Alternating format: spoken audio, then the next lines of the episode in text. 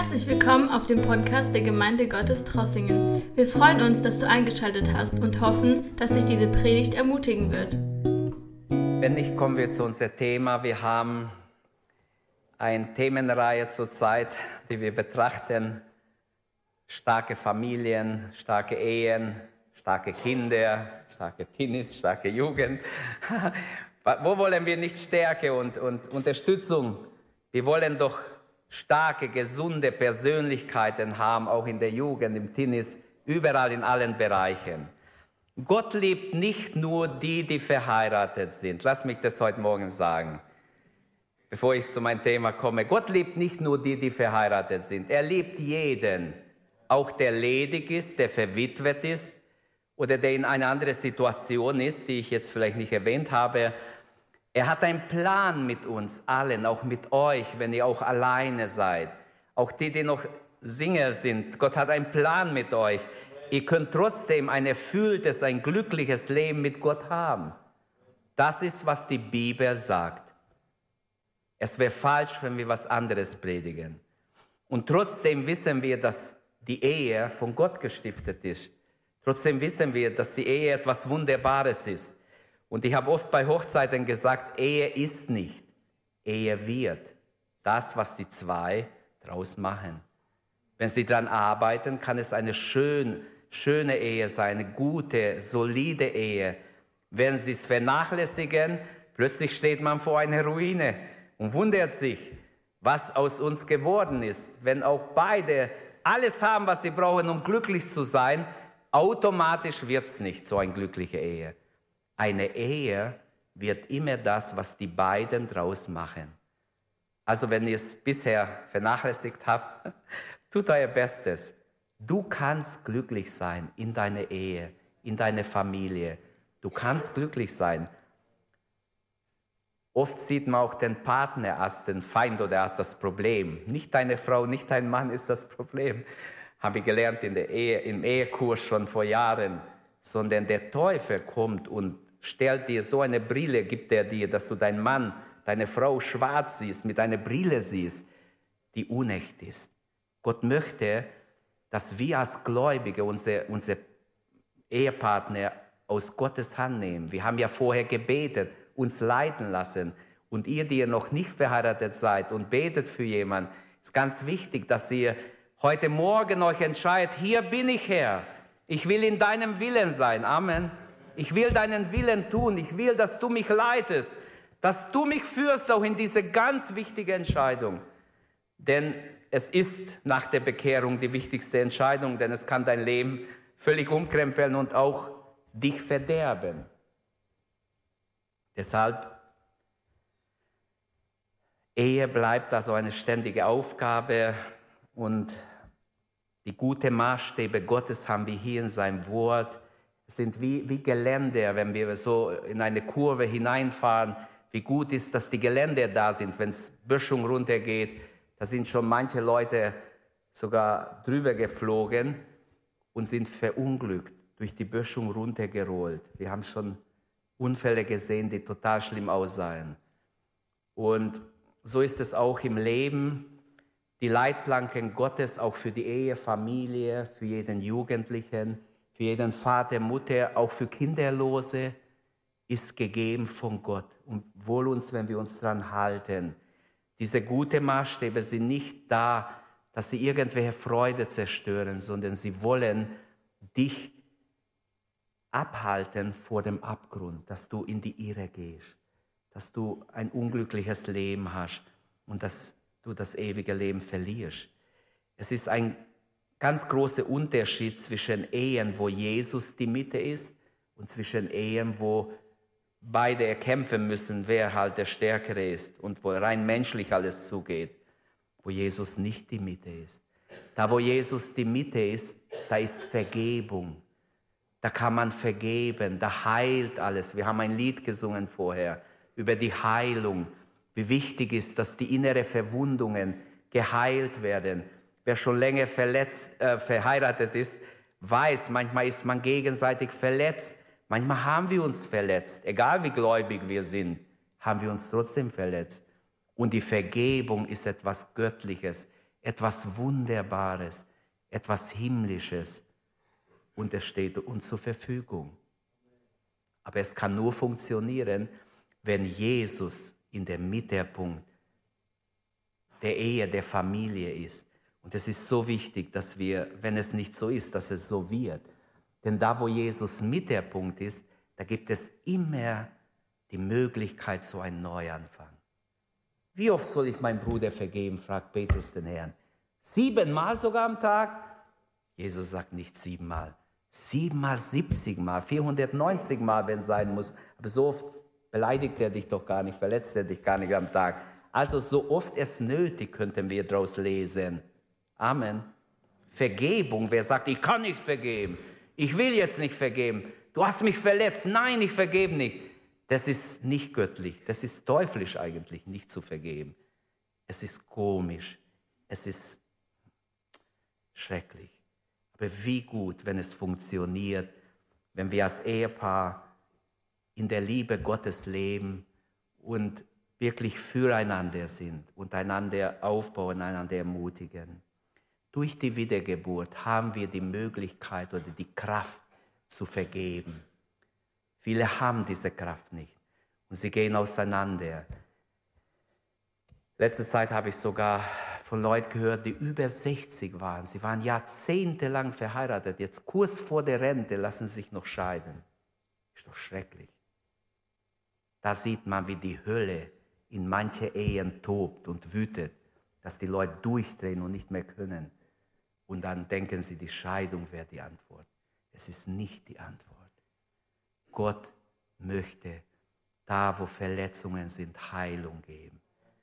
Und wirklich diese Vergebung installieren, dass die Vergebung funktioniert. Tag für Tag. Wir leben aus der Vergebung. Was wäre, wenn Gott die eine Woche nicht vergibt oder einen Monat nicht vergibt? Mein lieber Mann, du hättest aber Probleme. Und wie wäre es, wenn wir äh, uns entscheiden, ich werde immer sofort, so wie Jesus gesagt hat, bevor die Sonne untergeht, soll die Sonne soll nicht über euer Zorn untergehen. Das heißt, Vergebung ist befohlen bei uns Christen. Es ist ein göttlicher Befehl, nicht ein menschlicher, nicht wir befehlen es. Auch ich stehe unter diese Autorität. Ich bin nicht unter euch als eine Autorität. Die Autorität habe ich von diesem Buch. Der gibt mir Autorität. Wenn mich in diesem Buch unterordne, der steht über mich. Ich unterordne mich dem. Deshalb habe ich Autorität, sonst habe ich keine. Mein Titel gibt mir keine Autorität. Das Wort Gottes gibt mir Autorität. Und wir alle sollten uns dem Wort unterordnen. Jesus Christus entlastet durch Vergebung. Ich habe schon oft gesehen, wo Menschen so verletzt waren, dass sie nichts mehr miteinander zu tun, nur noch den Weg aus der Ehe wollten. Manche haben sich Jahrzehnte verletzt, betrogen, ausgenützt und missbraucht und alles Mögliche und tiefe Wunden sind da. Ich empfinde, bevor ich zum Thema komme, es ist wichtig, dass wir die Vergebung annehmen, die Gott hat, und auch leben, weitergeben. Wer Vergebung bekommen hat, so steht es in der Bergpredigt, Gott befiehlt zu vergeben. Wer seinem Mitmenschen nicht vergibt und er streckt seinem Ehepartner, der kann von Gott keine Vergebung erwarten. Matthäus 6 sagt ganz klar, 12 und 13, wenn wir lesen, oder 14, 15, da steht, wenn ihr nicht vergibt denen, die euch etwas angetan haben, wird Gott euch auch nicht vergeben. Also lasst uns uns ganz neu, lasst uns es positiv sehen. Es ist eine Gnade, dass wir Vergebung haben. Amen. Es ist Gnade, dass Gott uns vergeben hat, dass Gott uns gerettet hat, dass wir in diesem Zustand sein dürfen, als Erlöste, von dem wir gesungen haben. Und Jesus Christus entlastet durch Vergebung. Wenn jemand verletzt ist heute Morgen, dann vergib du, sprich Vergebung aus und du wirst sehen, wie Gott Heilung schenkt. Innere Heilung ist etwas Wunderbares. Gott hat die Möglichkeit, heute Morgen, auch während ich Gottes Wort weitergibt, dich zu heilen, auch an der Seele. Wisst ihr, dass die Sünde verletzt? Die Sünde verletzt die Menschen auf der ganzen Linie. Viele Menschen wissen nicht, warum sie so aggressiv und so böse sind und so toben und wüten und, und so unglücklich sind. Sie wissen nicht warum. Die Sünde ist meistens die Ursache, die die Menschen verletzt, im Tiefen, im Tiefen in der Seele, auch in Grundstruktur. Sind viele so verletzt, dass sie hassen, dass sie nur wütend sind, dass sie nur Böses tun können, weil sie im Grundstruktur total verletzt sind und total durch die Sünde so kaputt sind. Die Sünde macht viel kaputt, hat manche Dellen in unser Leben gemacht. Aber der Herr heilt. Wie wunderbar. Der Herr vergibt. Der Herr hat Wiederherstellung. Amen. Und er ist da heute Morgen als der große Heiler. Natürlich leiblich heilt er uns auch, aber auch seelisch, auch von inneren Verletzungen. Und leider gibt es viele kranke Ehen. Aber ich sage euch, Geschwister, durch Christus kann jede Ehe besser werden. Wenn wir Mittelpunkt haben in unser Leben, Jesus als Mittelpunkt, ihn als Mittelpunkt haben, dann wird sofort Heilungsprozess eingesetzt. Dieser Heilungsprozess fängt an. Und Jesus ist die Garantie, auch für euch junge Leute, die ihr vor einer Ehe steht, die ihr noch nicht verheiratet seid und nicht so mitreden könnt wie die, die, die wir schon Jahrzehnte verheiratet sind. Jeder Mensch ist nur ein Mensch, egal wie gut er wäre, egal wie begabt er wäre, egal wie intelligent er wäre, er ist nur ein Mensch und hat Fehler. Wir haben alle unsere Grenzen. Aber Jesus ist die Garantie für junge Leute, für euch, die ihr vor der Ehe seid. Deshalb möchte ich bitten und ich flehe und ich empfinde, Gott möchte dich, dir das ins Herz schreiben wenn du wirklich glücklich sein wirst, dann brauchst du Jesus Christus, um eine solide, eine gesunde Familie, eine gesunde Ehe zuerst, eine gesunde Familie aufbauen zu können. Deshalb auch, liebe Teenies und Jugendliche, lasst uns einfach offen sein. Herr, was hast du für mich? Nicht ich will bestimmen, bestimme du. Hier bin ich, Herr. Ich möchte mich dir zur Verfügung stellen und Öffnet euch für Gottes Führung und ihr werdet sehen, wie gut Gott ist, wie wunderbar Gott ist, wie wunderbar Gott euch leiten wird und wie sehr er euch liebt. Er liebt euch mehr, wie ihr euch lieben könnt, wie eure Eltern euch lieben können, wie irgendjemand euch lieben kann, mehr wie euer Freund oder Freundin euch lieben kann. Gott liebt euch mehr. Er hat seinen Sohn für euch schon längst gegeben. Bevor wir geboren waren, hat er es getan. Und damit hat er seine unendliche Liebe bewiesen. Heute Morgen möchte ich über, wir haben uns so abgestimmt bisschen, äh, Marius hat über Frau sein, über Mann sein. Ich habe auch schon vorher mal über Ehe, Familie geprägt, aber wir denken, es muss auch was für junge Leute sein, auch für Teenies und Jugendliche und auch für ihre Eltern, möchte ich heute Morgen, also nicht nur für die Jugendlichen oder Teenies, sondern auch für die Eltern, möchte ich einiges sagen. Und unser Thema heute Morgen ist Jugend und Rebellion. Jeder, der Teenagerkinder hat, weiß, dass so Phasen kommen im Leben der Kinder, wo sie einfach Tür zuhauen und zurück sagen irgendwas oder nicht gehorchen, erst das Gegenteil meinen, was du sagst und, und, und. Deshalb wollen wir von der Bibel ein bisschen Hilfe geben oder nicht ein bisschen so viel wie möglich Hilfe geben denen, die in dieser Situation sind, auch den Eltern. Es gibt in der Bibel so einen ganz schönen Junge.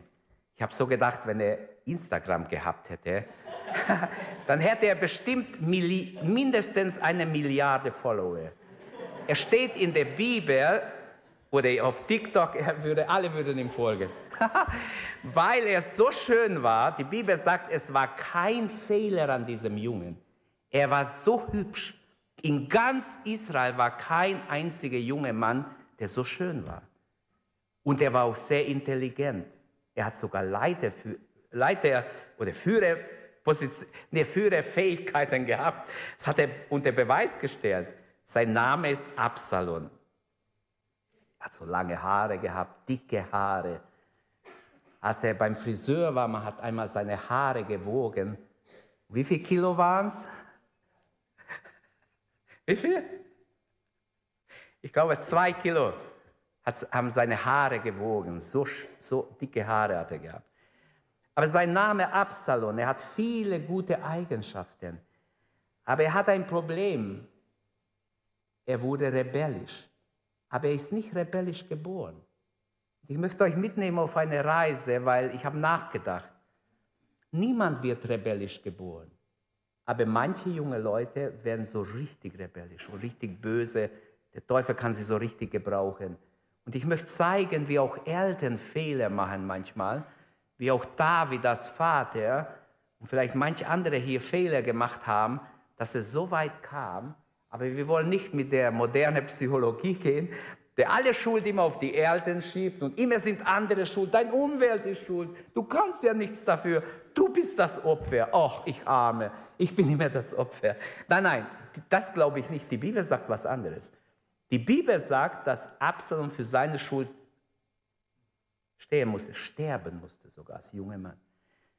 Kommen wir kurz zu dieser Geschichte, bevor ich es lese. Ein paar Infos noch, ein paar Informationen. Ich habe gesagt, er hat Führungsqualitäten. Er war eine anziehende Persönlichkeit. Alle Jungs wollten seine Freunde sein, weil er hat ja im Königshof gewohnt. Aber er ist gerne raus, hat Freunde gehabt, viele Freunde, die ihm folgten, die begeistert von ihm waren. Und Absalom war sogar war wirklich sehr attraktiv, sehr gut aussehend. Wahrscheinlich haben die Mädchen ihm auch immer nachgeguckt. Also es wird gesagt, kein Mann war so schön und so bewundert so steht es in 2 Samuel 14, Vers 25. Kein Mann in Israel war so schön und so bewundert wie dieser junge Mann. Ich glaube, es wäre falsch, wenn wir diese Dinge zu sehr betonen. Die Schönheit, die vergeht ganz schnell. Bei ihm ist es auch schnell vergangen. Leider ist er als junge, als junger Mann schon, wurde er getötet. Also ich habe gesagt, ähm, er hat viele gute Eigenschaften und wir müssen nicht denken, nur die sind rebellisch, die, oder die werden rebellisch, die ganz schlechte Eigenschaften haben. Die Bibel sagt, dass durch schlechte Freundschaft auch gute junge Leute verdorben werden. Wenn man gute Äpfel in einem Kiste tut, nur gute Äpfel und einen einzigen faulen oder angeschlagenen, der noch gar nicht faul ist, dann passiert es nicht, dass dieser faule Apfel gesund wird, sondern umgekehrt. Alle Äpfel gehen kaputt nach einer Zeit. Habe ich schon erlebt, im Keller schön alles für den Winter eingekauft, eingepackt in Holzkiste, schön mit Papier bisschen. Also oben war Luft, alles war okay, aber ich habe nicht gemerkt, dass ein Apfel angeschlagen war. Und es waren nachher 10, 20 drin, die schon schwarz waren, als ich nach Wochen danach geschaut habe. Und so ist es auch in unser Leben, in euer Leben, in mein Leben, in unser Leben, auch im Leben der jungen Leute.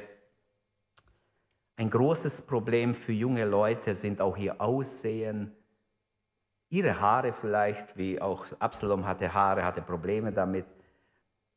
Was für, wie soll ich mich überhaupt, wie soll mein Aussehen sein? Viele haben Probleme mit dem Aussehen und so weiter.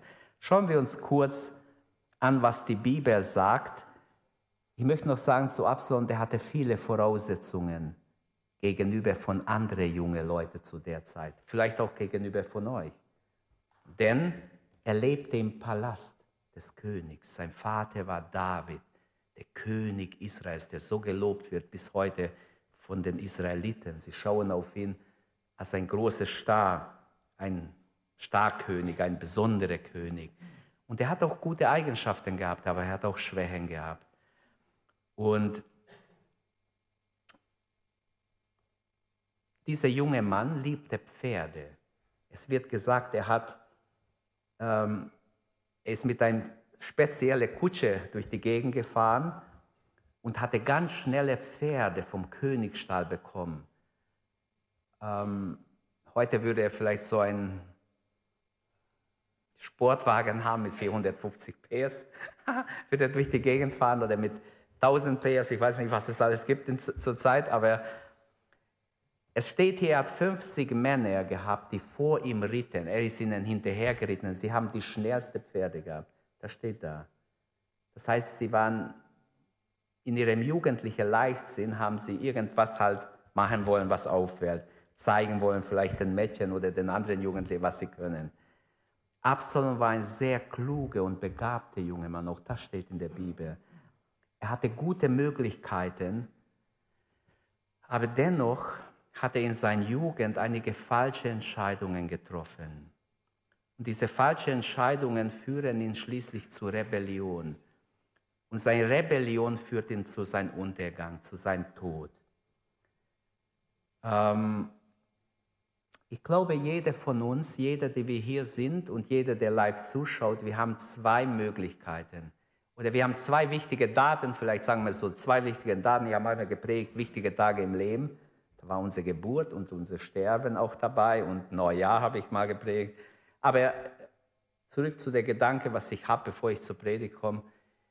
Jeder hat einen Tag, wo er weiß, da bin ich geboren. Selbst wenn du nicht weißt, welcher Tag es war oder wann du genau geboren bist. Manche sagen, ich weiß nicht genau, meine Mama sagt das, mein Papa sagt das. Habe ich auch schon Leute kennengelernt, die nicht einig sind, wann sie geboren sind. Ist nicht so wichtig. Wichtiger ist, wie du stirbst. Wichtiger ist das Zweite. Wichtig ist, dass du erkennst, warum bist du da? Warum bin ich überhaupt geboren worden? Warum bin ich auf dieser Welt? Und viele haben es nicht erfahren. Dieser junge Mann hat es auch nicht erfahren. Er wusste gar nicht, warum er da ist. Er dachte, er ist da, um seine Größe zu zeigen, er ist der Beste, der Klügste, der... Weißt du, warum du da bist? Wissen wir, warum wir in dieser Welt sind? Weißt du, was deine Bestimmung, deine göttliche Berufung, der Plan Gottes mit deinem Leben ist? Darum geht es. Jeder Mensch hat die Möglichkeit in diesem Leben, Gott möchte, dass wir in uns gehen, dass wir von ihm erfahren, von seinem Wort erfahren, warum wir da sind. Und wir sagen oft bei Kindersegen, Kinder sind ein Segen Gottes. Und manche Eltern haben schon geklagt, oh, als sie klein waren, war alles so wunderbar, aber jetzt, jetzt ist alles so schlimm, so kompliziert, so, so traurig. Und wir wissen, viele Kinder haben ihren Eltern viel, viel Herzeleid gebracht. Auch dieser junge Mann, von dem wir jetzt reden. Und viele gläubige Eltern waren sehr verzweifelt, weil sie nicht verstehen, wieso konnten ihre Kinder, die doch so brav und so gehorsam waren und, und, und, wie konnten sie so landen? Ich war im Gefängnis, habe Leute im Gefängnis besucht von kindergläubigen Eltern, die dort gelandet sind. Und da ist niemand, niemand ist, ist geschützt davor, wenn man der Sünde Raum gibt, wenn man nicht offen ist für das, was Gott möchte. Und in dieser Predigt möchte ich, wie gesagt, an die Teenager, an die Jugendlichen und an ihre Eltern wenden. Und an uns alle. Ich wünsche, wenn wir jetzt einen Text lesen, dass Gott uns anspricht. Du kannst dich fragen, wie ist meine Geschichte? Was hat mein Leben mit diesem Text zu tun? Wo stehe ich heute? Äh, wo hat Gott mich bewahrt, dass ich nicht so ein Rebell werde, wenn er dich bewahrt hat? Ähm, als du geboren bist, haben deine Eltern wahrscheinlich sich riesig gefreut und dich auf den Händen getragen und sich gefreut. Später konntest du selber gehen. Äh, vielleicht hast du zum ersten Mal Mama, Papa, deine Eltern angelächelt, die waren so glücklich. Das sind so Momente in unserem Leben, wo wir, stell dir vor, der hat Papa gesagt, vor Mama. Wow, war ich stolz. Oder ich habe gesagt, sag Papa, nein. Sein erstes Wort war nein. Da war ich aber enttäuscht. Aber okay, so gibt es Erfahrungen im Leben, so Momente, die man nicht vergisst. Oder unser erster junge Mann, der hat den Ofen angerührt. Heiß. Hat er sofort gewusst, das heißt heiß. Nachher hat er geweint, zuerst hat er gerufen, heiß. Mann, oh Mann. Ähm, so gibt es viele Momente. Und dieses Kind war vielleicht genauso. Als es geboren war, die Eltern haben sich gefreut, haben große Hoffnung drin gesehen. Ein schönes Kind, ein wunderbares Kind. Der Junge wurde größer. Wow! Stolz auf seinen Sohn war der König und ahnte nicht, was aus dem Jungen wird. Dass er eines Tages ein Rebell wird, der ihm, der den Vater töten wird. Lesen wir kurz aus 2. Mose. Wir sind in, äh, nicht 2. Mose, 2. Samuel Kapitel 15, 1 bis 14 möchte ich lesen. Ich gehe es einfach durch und werde immer wieder was dazu sagen und ähm, ein paar Gedanken betonen. Das ist die Geschichte, also ein Teil der Geschichte von Absalom aus 2 Samuel 15. Danach beschaffte sich Absalom Pferde und einen Wagen und bezahlte 50 Mann dafür, dass sie vor ihm herliefen. Jeden Morgen stand er früh auf und ging hinaus zum Stadttor. Wenn jemand mit einem Rechtsstreit zum König kam, fragte Absalom ihn, aus welcher Stadt kommst du? Gehörst du zu den Stämmen Israels? sagte Absalom zu ihm, du bist wirklich im Recht. Er hörte ihre Probleme an, er sagte so, wow, ich habe Mitleid mit dir. Du bist im Recht, aber der König wird dir kein Recht geben. Der König wird keine Zeit haben, der befasst sich mit deinem Problem nicht. Ich wünschte, ich wäre der Richter in diesem Land.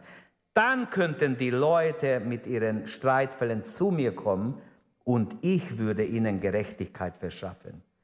Und wenn die Menschen sich vor ihm verneigen wollten, ließ Absalom es nicht zu, sondern er umarmte und küsste sie.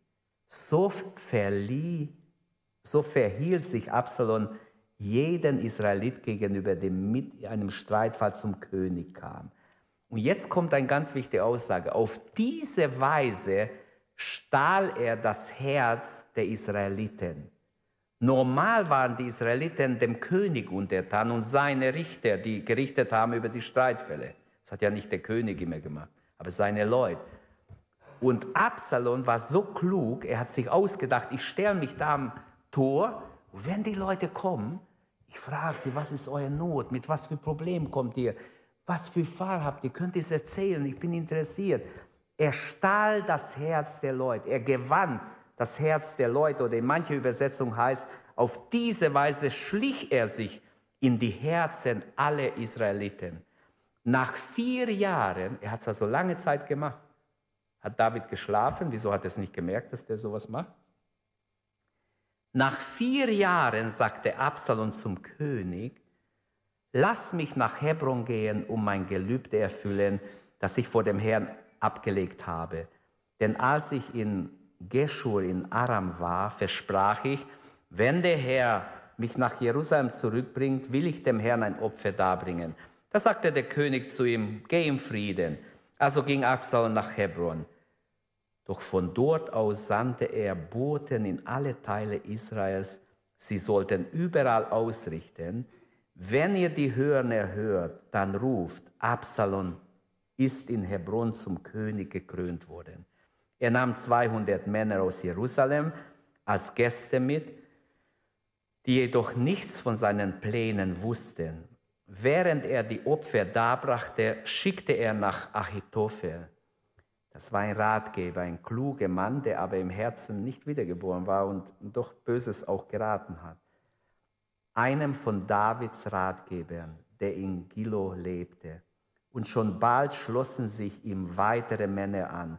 Und der Kreis der Verschwörer um Absalom wurde immer größer. Ein Bote traf bei David ein und berichtet ihm, Ganz Israel ist zu Absalom überlaufen. Also es war übertrieben, aber es hat gestimmt, dass immer mehr Leute seinem Sohn ähm, auf, sein, auf die Seite seines Sohnes gehen. Also diese Leute, der Verschwörer wird immer größer von Tag zu Tag. Wir müssen sofort fliehen, hat David gesagt. Äh, es gibt für uns keine Rettung vor Absalom. Seine Männer, die bei ihm in Jerusalem waren, sagten rasch, bevor er kommt, sonst bricht, uns, bricht das Unheil über uns herein und er richtet in der Stadt Blutbad an. Also es war eine furchtbare Situation. Stellt euch vor, ein kleines Land Israel und in diesem Land ein Putsch. Der, der putscht, ist der eigene Sohn, der alles kennt, der genau alles weiß, der sehr leicht auch weiß, wie man, wo man die Eltern findet, den Vater findet. Und jetzt ist die Frage, Rebellion und Jugend, wie kann ein junger Mann in diese Situation kommen, dass er sogar gegen seinen eigenen Vater bereit ist zu rebellieren? Und warum neigt man in jungen Jahren zu Rebellion? Vielleicht können wir damit anfangen. Es ist eine Tatsache, dass junge Menschen leichter zu Rebellion neigen wie ältere. Es gibt auch alte Rebellen die dickkopfig behaupten, nein, sind gegen alles, was vielleicht gut wäre und wollen einfach so bleiben, wie sie sind. Warum neigt man in jungen Jahren mehr zu Rebellion? Und wenn wir damit anfangen und versuchen, das zu beantworten, Rebellion ist eigentlich schon ganz am Anfang der Bibel. Auch Kain war rebellisch gegen seinen Bruder, bringt ihn um. Aber was passiert, wenn ein junger Mensch tobt und wütet und, und ähm, schreit, lass mich in Ruhe. Ich werde, ich will mein eigenes Leben leben. Ihr habt nichts reinzusperren in mein Leben. Ich will mein Leben leben.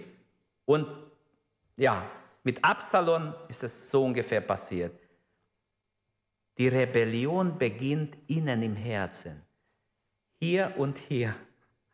Und wenn man Raum gibt, dieser Rebellion, wir sehen es bei Adam und Eva, sie rebellierten gegen das, was Gott gesagt hat im Garten Eden, dass sie von dem einen Baum, sie haben tausend andere Bäume, aber genau von dem einen, das verboten ist, wollen sie essen. Sie rebellieren gegen Gottes Gebot. Und das ist ihr Untergang. Sie müssen raus aus dem Garten und fängt ein ganz hartes Leben an. Im Natur eines jeden Menschen ist dieser Keim der Rebellion. Jeder von uns ist geboren mit dem Keim der Rebellion. Der Same ist da. Jeder von uns hätte ein Rebell werden können. Ein richtiger Rebell. Gott gegenüber, Menschen gegenüber, den Eltern gegenüber. Und manche von uns waren vielleicht Rebellen. Bevor wir gerettet wurden, denke ich viele.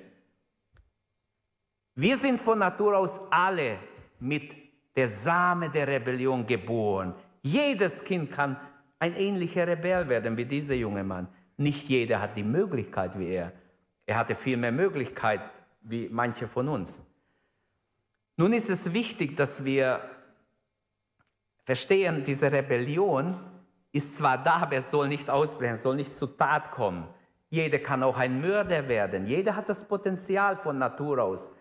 Aber wie gut, wenn die Gnade in unser Leben kommt und uns verändert, wenn wir wiedergeboren werden und nicht mehr nach unseren natürlichen Menschen reagieren, sondern uns verleugnen, wie wir schon gehört haben, uns selbst verleugnen und, und Gott Raum geben in unser Herz, dann werden wir verwandelt. Ein neues Leben fängt an und wir leben in der Nachfolge Jesu, wir leben ein neues Leben. Dann kann diese Rebellion nicht einfach herrschen über uns und, und wir verlieren die Kontrolle und bringen Leute um, so wie es hier fast täglich geschieht in der Welt.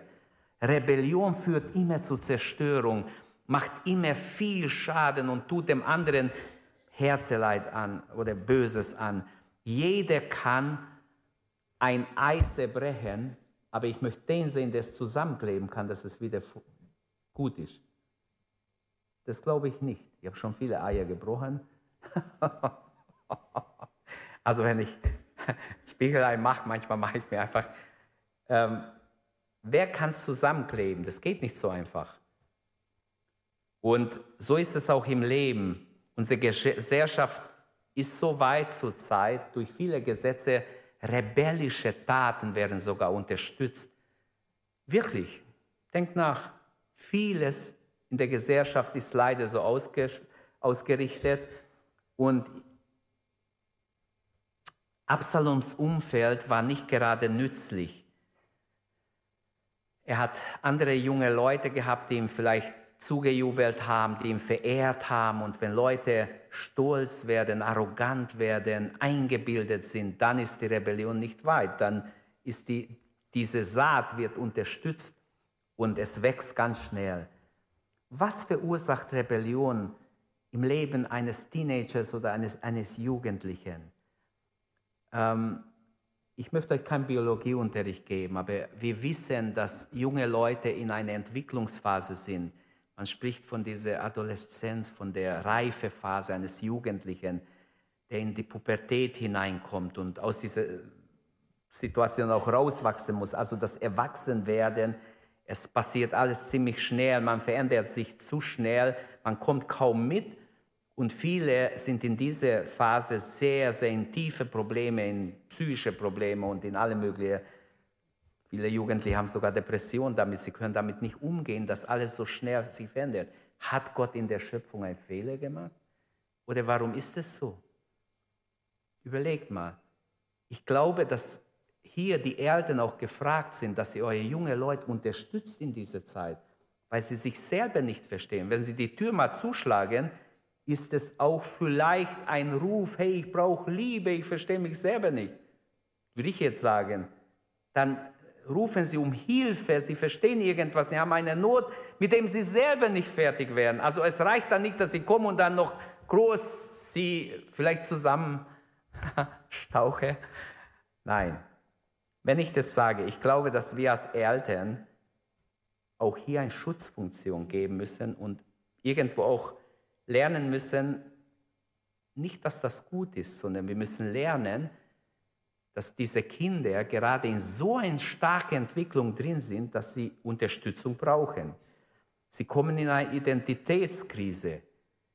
Fachleute sprechen davon, sie nennen es diese Identitätskonfusion. Sie wissen, die jungen Leute wissen nicht, was passiert mit mir überhaupt. Plötzlich wachsen ihre Arme, plötzlich wachsen ihre Beine, Plötzlich wächst der eine Ohr, das ist nachgewiesen, und der andere erst nachher. Und die Leute wundern sich, meine Nase ist plötzlich gewachsen. Oder irgendwas passiert, wo sie sich selbst nicht mehr verstehen und sie wollen diese Körper gar nicht mehr akzeptieren. Hallo, das ist wirklich Tatsache. Und wie gut, wenn wir unsere Kinder auch da unterstützen. Und wann ist der Mensch erwachsen? Ich denke, erwachsen ist wenn man kapiert hat, warum man geboren wurde. Warum wurde ich überhaupt geboren? Warum hat mich Gott, oder warum, man kann auch sagen menschlich, meine Eltern haben mich halt in die Welt gesetzt. Ich bin halt aber, wie gut, wenn du erwachsen wurdest und verstehst, eigentlich bin ich ein Gedanke Gottes. Ich bin nicht zufällig hier. Gott hat mich geschaffen. Ich bin ein Geschöpf Gottes, denn Gott hat den Menschen geschaffen und die Bibel zeigt mit Absicht, mit Liebe, aus Liebe, du bist da, um Gott zu verherrlichen, zu seiner Ehre zu leben, ein Leben mit Gott durch, durch dieses Leben zu gehen mit Gott. Amen. Wie wunderbar, wenn wir das erkennen. Und ich glaube, dieser Augenblick ist ganz wichtig und jeder Mensch im Leben hat diese zwei Punkte und man sollte da wirklich aufpassen und das nicht verpassen. Denn die Sünde klopft überall an, bei jeder Herzenstür, nicht nur bei Kain hat es getan. Pass auf, hat Gott gesagt, die Sünde lauert nach dir. Widersteh der Sünde. So viele junge Leute, die Sünde lauert nach euch. Widersteh der Sünde, sagt Gott zu dir, zu mir, zu jedem von uns. Nehmen wir es an. Du kannst widerstehen in seinem Namen, wenn du ihm gehorchst. Also jemand, mag sagen, ja, aber erwachsen ist viel mehr. Ich denke, es ist ganz wichtig, dass jeder versteht, warum bin ich überhaupt geboren? Was? Und zu verstehen, Gott hat einen Plan für mein Leben. Und Jesus sagt und fragt, was nützt es einem Menschen, wenn er die ganze Welt gewinnen könnte, aber seine Seele verliert? Was nützt es ihm? Nützt es ihm was? Nein. Er könnte alle Schätze der Welt einkassieren. So gut, so intelligent sein, so fleißig sein. Und die Pubertät beginnt mit einer radikalen Veränderung. Und es reicht nicht nur, dass man da mitkommt, sondern frag dich, wenn du als Teenager, als Jugendlicher, frag dich heute, nach, heute Vormittag, warum bin ich eigentlich da? Was will Gott mit meinem Leben? Und ich kann euch sagen, 100 Prozent, Gott hat einen Plan mit uns, mit jedem von uns. Und wie schön, wenn wir das erkennen können. Fachleute beobachten weltweit, dass die Pubertät vorrückt. Immer jüngere Leute kommen in die Pubertät hinein. Es gibt verschiedene Erklärungen dazu. Manche sagen, die Ernährung ist schuld dafür. Äh, die viele Vitamine und die, was weiß ich, was in der, in der Ernährung drin ist. Ich weiß es nicht, ich bin kein Fachmann darin, aber man, man hat schon viele Mädchen mit neun in der Pubertät, und, und man versteht nicht, wieso so ist. Früher hat man gesprochen von 12 bis 14, aber es ist längst vorbei. Es passiert oft früher, bei manchen später, aber bei vielen schon mit neun Jahren. Und das, ähm, ja, das ist etwas, was sich in diese Richtung entwickelt. In der Pubertät geschehen körperliche Veränderungen, das wisst ihr von der Biologie, habt ihr wahrscheinlich gelernt körperliche Veränderungen durch diese äh, Längewachstum und durch all die Veränderungen im Körper. Ähm, Kopf, Hände, Füße wachsen später. Das heißt, vieles versteht man gar nicht. Wahrscheinlich unser Verstand wächst auch später. Erst wachsen die anderen Dinge und wir kapieren es nicht, warum. Aber ähm, ich habe auch gesagt, nicht gleichzeitig alles. Es finden seelische Veränderungen statt. Ähm, bedingt durch die körperlichen Veränderungen entsteht eine seelische Sensibilität. Das merkt man oft bei Teenies, wie plötzlich empfindlich sie sind, schnell eingeschnappt sind. Vorher waren sie gar nicht so. Und das ist auch ein Zeichen, dass diese Veränderung im Gange ist. Man hat Probleme mit seinem Selbstwertgefühl, man ist sehr schwankend und unsicher und kritisch und ja, es ist halt, es wird schwieriger für die Eltern mit den Teenagern umzugehen und auch intellektuelle Veränderungen geschehen. Viele Informationen, die auf Teenies und Jugendliche zukommen. Ich glaube, da sind wir froh, die wir älter sind, dass wir manches gar nicht mitbekommen. Aber trotzdem muss ich euch sagen, nicht alles ist für euch, junge Leute. Nicht alles ist für euch. Ihr braucht nicht jede Information schlucken. Ihr seid kein Müllein mehr. Das habe ich schon ein paar Mal gesagt. Wir sind kein Müllein mehr, schwarzer Müllein, wo alles reingeht. Nein. Sei nicht ein schwarzer Müllein mehr. Eine Tonne, wo alles Schrott reingeht. Nein. Gott möchte, dass du lernst, jetzt in jungen Jahren zu unterscheiden. Wie soll ich heilig sein in meinem Denken, in meiner Fantasie, wenn ich alles Dreck schluck?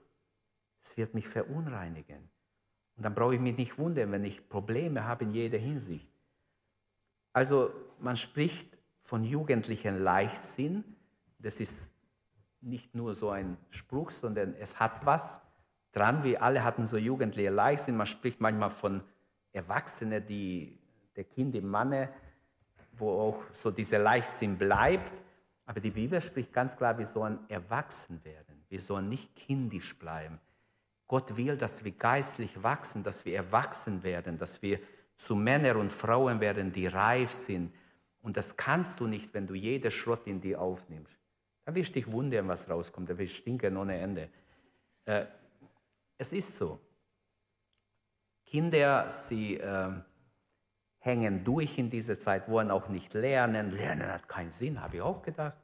Bis ich irgendwann gemerkt habe, Mensch, ich bleibe ich bleib hinten. Ich muss lernen. Als Trost für die Eltern möchte ich sagen, diese Phase ist sehr wichtig für die Entwicklung deines Kindes. Deshalb unterstütze deine Kinder, bete für sie, ermutige sie, segne sie trotzdem. Das wäre eine gute Lösung für uns, oder? Dass wir trotzdem die Kinder segnen, auch wenn sie die Tür zugehauen haben und nicht sagen, oh, ich, Mama, Papa, ich bin so beleidigt, weil du, ich habe alles für dich getan. Was habe ich alles für dich getan? Schlaflose Nächte, alles Mögliche. Wir haben, ah, wir haben unser Leben gegeben für dich. Und dann, das Kind hört es gar nicht, hier rein, da raus, weiß gar nicht, dass du es gesagt hast. Versteht gar nicht, was du sagst. Wenigstens ist meine Erfahrung. Aber später verstehen sie es. Später plötzlich denken sie nach, fällt ihnen ein, hey, Papa ist gar nicht so blöd, wie ich dachte. Wirklich, Mama ist gar nicht so dumm, wie ich dachte. Hey, dass der es weiß, habe ich gar nicht gedacht. Und ich habe mal vor Jahrzehnten ein Buch gelesen, damals habe ich es nicht verstanden, ich habe keine Kinder gehabt. da war ich noch ledig. Da habe ich gelesen von einem Mann, der der so weggezogen ist von zu Hause und studiert hat und verschiedene Unis besucht hat und er hat überall erzählt, weiß meine Eltern, die sind so ganz einfach schlichte Leute. Die haben nie die Möglichkeit gehabt, auf Unis zu studieren und ich habe ganz einfache Leute, oh, die würden alles, keine Ahnung von all die Sachen.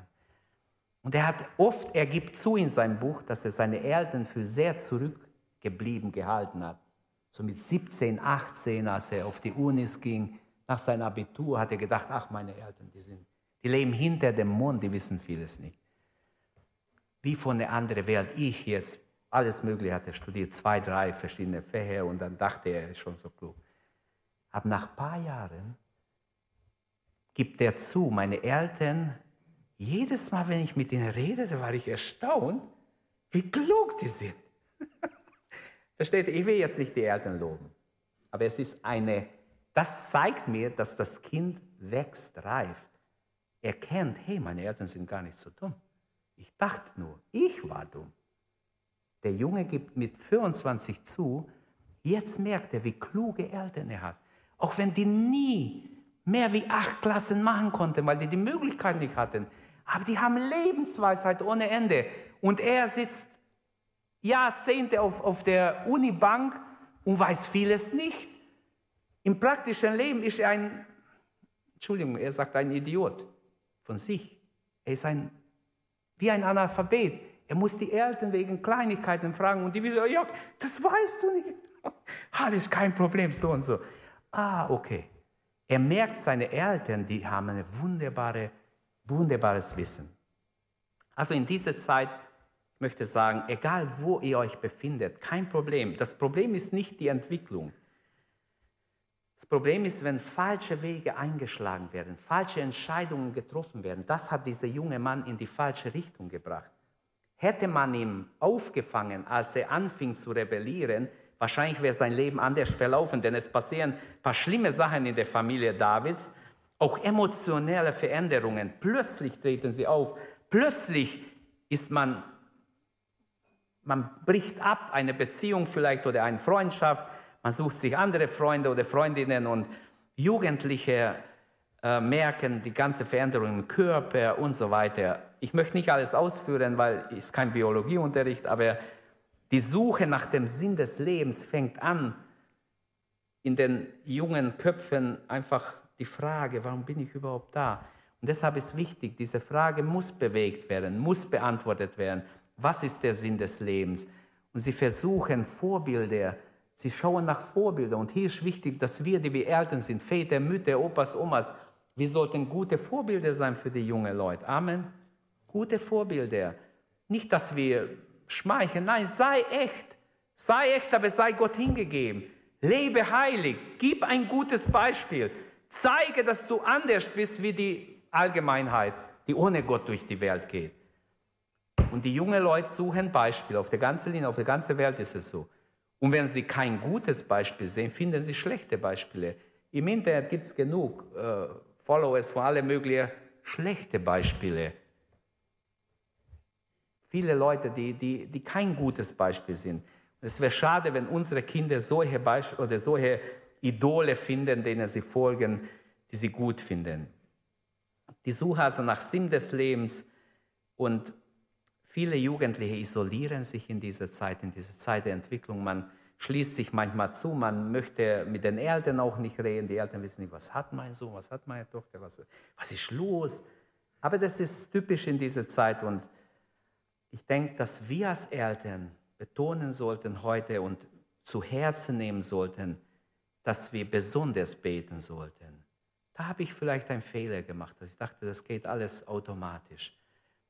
Da haben vielleicht manche von uns einen Fehler gemacht in der Zeit. Viele Jugendliche isolieren sich und das habe ich gemerkt. Mensch, warum isolieren sie sich? Das gibt es doch nicht.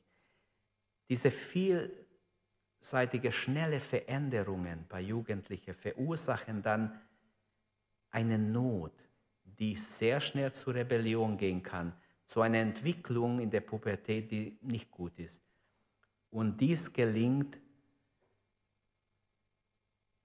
oder den Eltern gelingt es, wenn sie in dieser Zeit wirklich auch vorsichtig und mit Gottes Gnade und Weisheit ihnen beistehen, dann denke ich, dass man oft helfen kann oder meistens helfen kann. Die jungen Leute reiben sich an die Eltern, reiben sich zu Hause, reiben sich in der Schule, reiben sich überall, weil sie sich in, der Form, äh, in einer Phase sind, wo sie sich formen. Die Persönlichkeit formt sich. Und in dieser Zeit denke ich, dass die Unterstützung der Eltern am allerwichtigsten ist. Kommen wir zu einem zweiten Gedanke. Was verursacht die Rebellion bei Absalom? Damit wir sehen, welche Gefahren lauern. Bei Absalom war es wahrscheinlich das Wohlleben. Ihm ging es gut, er hat alles. Sein Vater hat ihn, er war ein besonders geliebter Junge, geschätzter Junge und sein Vater hat ihm viele Pferde gekauft, Freizeit, also ein Luxusleben ermöglicht. Wenigstens das kann ich hier rauslesen.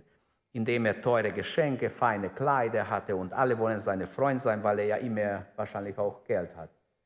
Und ähm, er hat viele, viele, die äh, mit ihm sein wollen. Ähm, also man sieht so in dieser Sache, was berichtet ist, dass dieses, dieser Junge ziemlich alles hatte.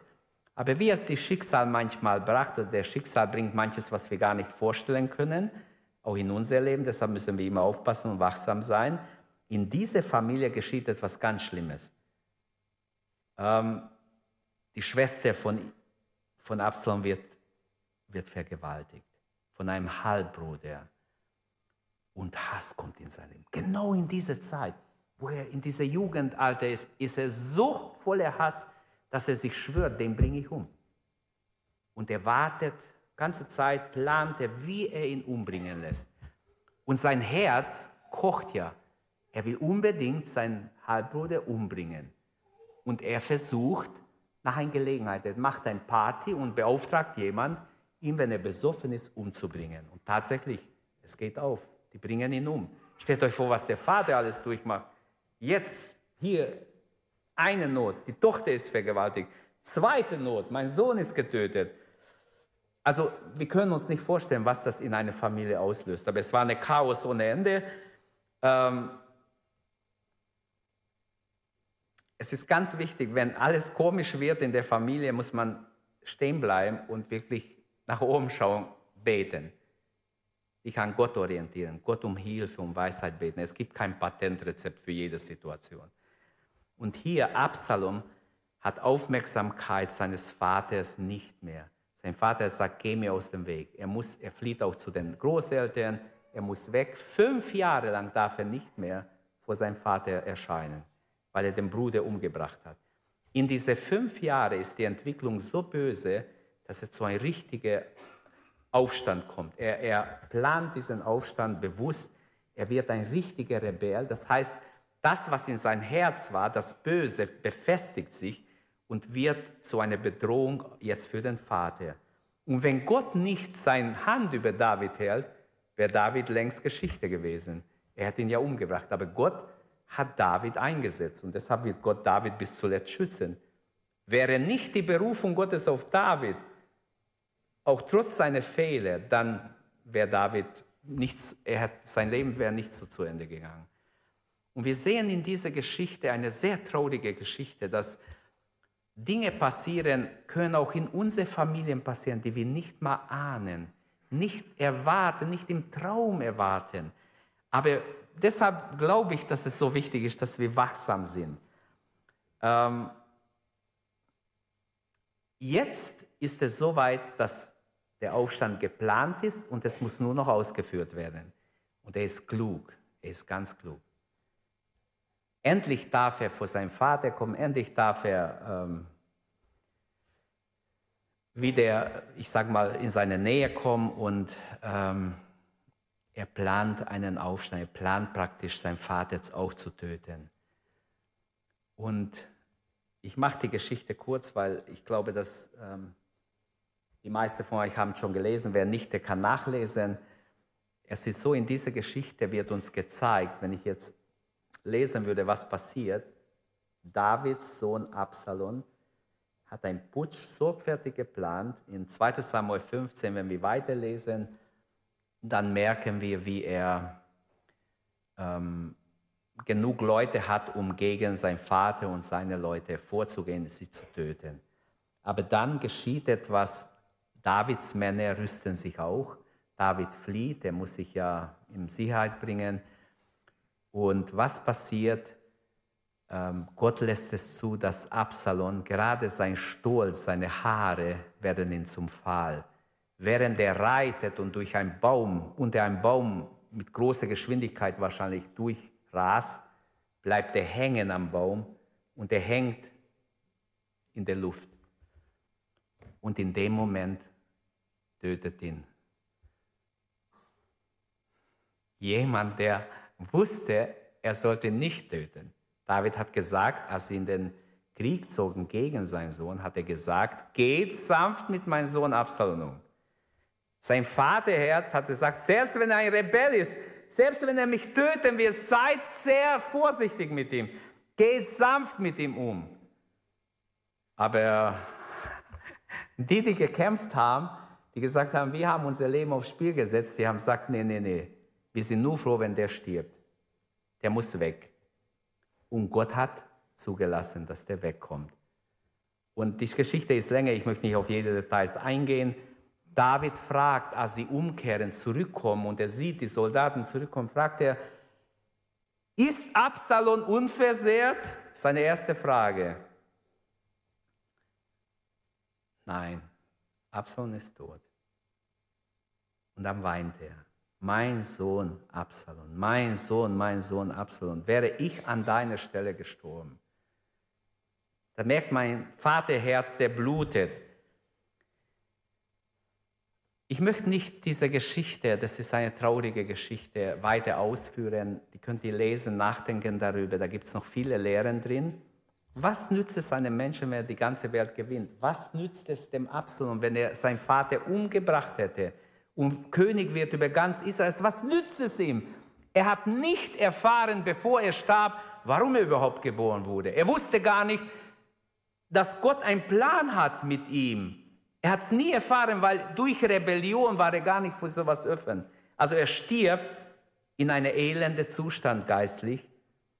Und ich glaube, die Botschaft für uns, für jeden Jugendlichen, für jeden, der im Leben ist, weißt du, was deine Bestimmung von Gott ist? Weißt du, wozu dich Gott berufen hat?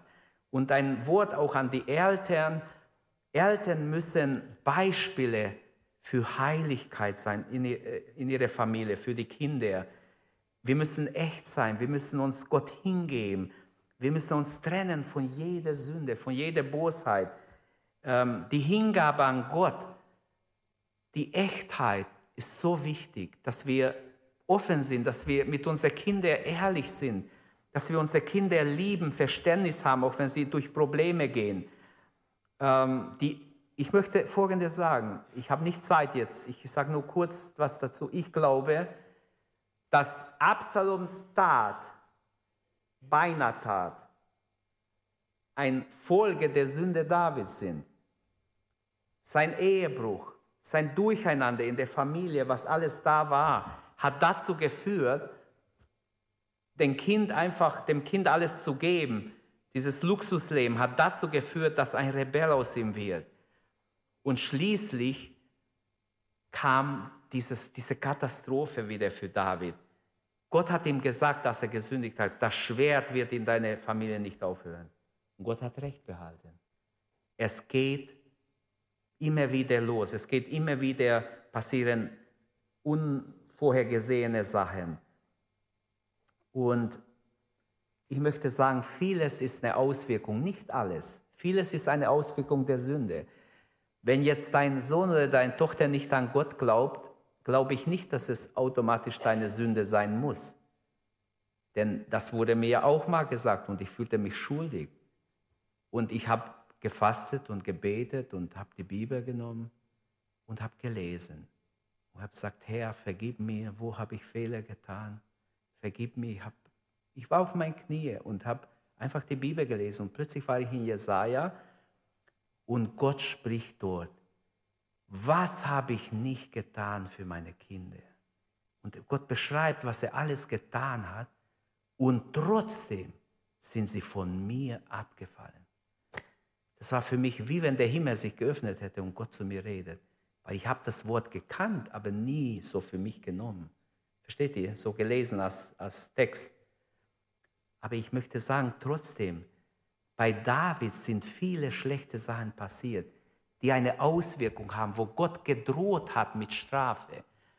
Und es ist ganz wichtig, dass wir in uns gehen heute Morgen als Eltern, Vater, Mutter, Opa, Oma.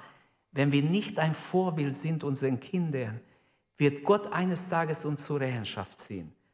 Was ist die Antwort Gottes auf Rebellion? Rebellion ist immer gegen Gott. Drei Dinge möchte ich sagen. Rebellion ist immer gegen Gott. Rebellion kann sehr unterschiedlich sein. Man könnte jetzt verschiedene Rebellionssituationen nennen. Aber Rebellion hat immer ernste Konsequenzen. Wer Rebell wird, es wird immer negative Konsequenzen haben. Wir haben viele Beispiele in der Bibel. Also nütze deine Lebensenergie zum Guten für die Zukunft. Junge Leute, Ihr müsst nicht Rebell, niemand muss ein Rebell sein. Du kannst ein gehorsames Kind sein, ob Tochter, Sohn, Gehorsam Gott gegenüber, auch deinen Eltern gegenüber. Die Bibel sagt ganz klar, gehorcht euren Eltern, darauf liegt der Segen. Und Eltern, reizt eure Kinder nicht zum Zorn, besonders die Väter, schlagt nicht einfach auf dem Tisch rein menschlich, sondern liebt eure Kinder. Und es ist ganz wichtig, dass wir da versuchen, irgendwo, in, besonders in dieser Zeit, wo sie durch eine schwierige Zeit gehen, ihnen auch entgegenzukommen, ihnen zu, beizustehen. In jungen Jahren legst du als Junge, als Mädchen eine Grundlage für dein Leben. Wie du dich benimmst, was du machst, das wird das Fundament deines zukünftigen Lebens sein. Und denk an deinen Schöpfer, sagt die Bibel, bevor die bösen Tage kommen. Denk an ihn in deiner Jugend, bevor diese schlechten Tage kommen. Also, fast alles Gute beginnt in der Jugend, in jungen Jahren. Schon als Teenie könnt die Gute sein mit Gott erleben. Schon als Teenie kannst du dein Herz Gott geben, für Jesus strahlen, leben. Keine Sorge, du hast etwas, was die anderen nicht haben. 100 Prozent. Denk nicht, dass du was Wichtiges verpasst. Schon als Teenie kannst du dein Leben Gott weihen. Als Jugendliche schon in Heiligung Fortschritte machen. 100 Prozent. Gott wird dich unterstützen. Fast alles fängt in der Jugend an, auch fast alles Böse. Hier haben wir einen jungen Mann, der sein Leben ziemlich schnell beendet hat durch seine Bosheit, weil er falsche Entscheidungen traf und es führt zu seinem Tod. Also fast alles Schlechte. Man raucht oft schon mit zwölf. Man raucht ein Haschisch. Man raucht was anderes. Man macht andere Dinge. Die Sünde fängt ziemlich früh an. Deshalb ich weiß, wo ich mich bekehrt habe mir entschlossen, nee, ich werde nie rauchen. Ich werde nie trinken. Das haben sie auch. Viele junge Leute waren Teenager total besoffen und haben dumme Sachen gemacht und wurden zur Schau gestellt. Fast alle gute und alle schlechte Sachen fangen ziemlich früh an. Deshalb während den Anfängen, sagt die Bibel. Die meisten Menschen verfallen in jungen Jahren Leidenschaften, Sünden, man möchte unabhängig sein, man rebelliert. Man möchte, was haben mir die Eltern zu sagen? Sie haben mir nichts zu sagen. Klar, wir haben unsere Fehler, vielleicht reden wir zu viel rein. Ich habe meinen Sohn mal, äh, dem Ältesten, der hat mir gesagt, Papa, du mischst mich. Ich darf es benutzen, ich hoffe, er ist mir nicht böse. Aber ich fand es gut, ich will ihn loben dadurch. Er hat mir gesagt, Papa, ich bin bald 16 und du mischst mich ständig in mein Leben ein. Ich bin bald 16. Ich habe gesagt, wow, ich bin, ja, ich bin ja geehrt, dass du schon 16 bist und das merkst. Also bitte, machen wir einen Deal. Ich gebe dir meine Hand. Mama ist Zeuge. Gib mir deine Hand. Ich verspreche dich vor Gott. Zwischen 16 und 18 ziehe ich mich immer mehr zurück. Ich sage dir nichts, aber ich beobachte dich. Wenn du Verantwortung übernimmst, ich freue mich, ich segne dich, ich, wünsche dir alles Gute. Das habe ich echt gesehen bei ihm. Der hat immer mehr Verantwortung übernommen. Ich war froh, Mann. Ich war richtig froh habe ich mit 17 mal so angetippt und gesagt, und wie sieht es mit der Verantwortung? Merkst du es gar nicht? Doch, ich merke es. da war ich so froh, weil ich habe gemerkt, der hat, immer im, der hat immer schon gleich geplant, in jede Ferien, wo kann er was arbeiten, damit ich nicht für sein Studium noch bezahle. Und so, ich hätte es ja gerne gemacht, aber dem konnte ich fast nicht helfen. Weil er hat immer für alles gesorgt. Ich will sagen, okay, ich sage nicht mal, andere Kinder sind nicht so. Ich wollte nur sagen, ich finde es ein gutes Beispiel in diesem Fall. Aber ich kann auch Fehler machen als Vater, du auch als Mutter oder Vater. Lass uns deshalb klug sein. Gott möchte uns helfen. Es gibt, in der Theologie habe ich so gelernt, es gibt ein dämonisches Gefälle. Und damit ist gemeint, wenn ein Mensch in jungen Jahren nichts mit Gott zu tun hat, kein Erlebnis mit Gott hat, er wird älter, wird er sowieso aber es geht nach unten. Schlimme Sachen, die Sünde kommt, so wie im, im Gleichnis Jesu, der Grub, dieser Graben zwischen Paradies und zwischen der Hölle wird immer größer, immer größer, immer breiter. Und es ist ganz wichtig, dass wir das erkennen. Die Sünde macht den Graben immer weiter. Du bist jung, eine Sünde. Wenn du nicht bekehrst, noch eine Sünde. Der Graben wird immer breiter, immer breiter. Und irgendwann ist zu breit. Man glaubt gar nicht, dass man zu Gott kommen kann. Der Teufel sagt, ah, du hast verspielt, du hast dein, hast dein Leben kaputt gemacht. Jetzt, jetzt wirst du zu Gott gehen. Gott braucht dich nicht. Er lügt natürlich. Gott braucht dich. Gott will wiederherstellen. Aber All diese Dinge sehe ich oft im Leben der Menschen und das ist so schade. Diese Gemeinde, unsere Gemeinde, soll ein Raum sein, wo jede Jugendliche Gott erleben kann. Das haben wir gesungen vorher. Hier sollen Menschen gerettet werden. Hier sollen Menschen die Hoffnung des ewigen Lebens bekommen. Hier sollen Menschen von der Vergebung hören, von der Rettung, die Gott geschaffen hat, von einer Möglichkeit des Neubeginns, von Vergebung, die echt ist, die, die wiederherstellt, von Neubeginn, die möglich ist, weil Jesus auf Golgatha starb. Amen. Ich wünsche es, dass es so ist. Es gibt vieles noch zu sagen, ich höre hier auf. Jesus wünscht sich Jugendliche, die für ihn brennen, die schon in jungen Jahren voll Heiligen Geistes sind, die schon in jungen Jahren auf die Stimme Gottes hören. Herr, rede. Was willst du mir sagen? Hier bin ich, Herr. Sprich zu mir. Amen. Das wünsche ich wirklich, dass der Heilige Geist euch benützt und glaubt, Gott hat Vertrauen in Jugend. Das sehen wir in der Bibel sehr oft. Er benutzt junge Leute. Weißt du schon, was sein Plan mit deinem Leben ist? Weißt du schon, warum du da bist? Nicht nur, weil deine Eltern dich geboren haben. Das ist nicht der wahre Grund. Gott hat einen Plan mit euer Leben, Jugendliche. Mit jedem von uns. Lasst uns aufstehen und beten. Halleluja.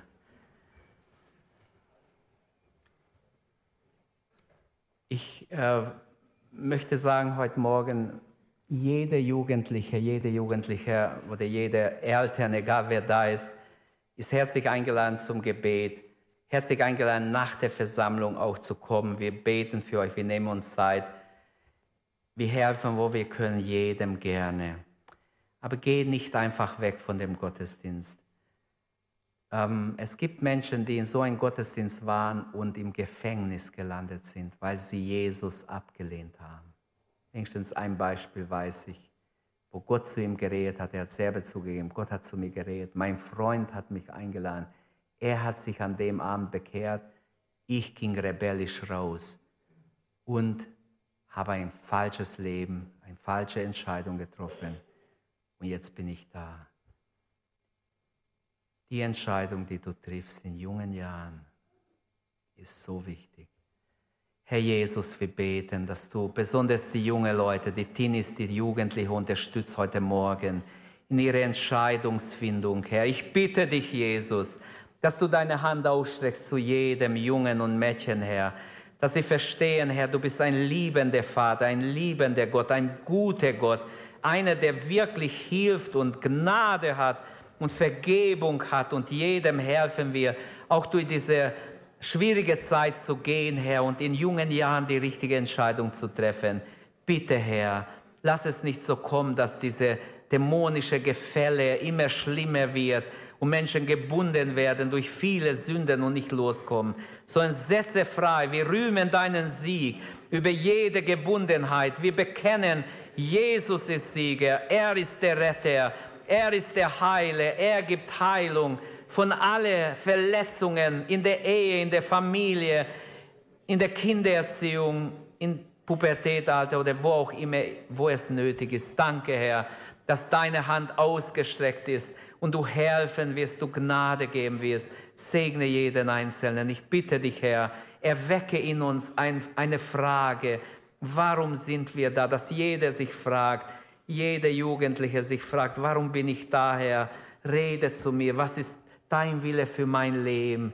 Ich bitte dich, Herr, dass du gute Entscheidungen schenken kannst, denen, die dein Wort annehmen. Danke, Herr, von ganzem Herzen. Wir lieben dich, Herr, und loben deinen Namen und beten dich an. Halleluja. Danke, dass du unsere Predigt angehört hast. Wenn dich die Botschaft angesprochen hat, dann teile sie gerne mit deinen Freunden und Bekannten, dass auch sie diese Predigt hören können. Wir wünschen dir Gottes Segen.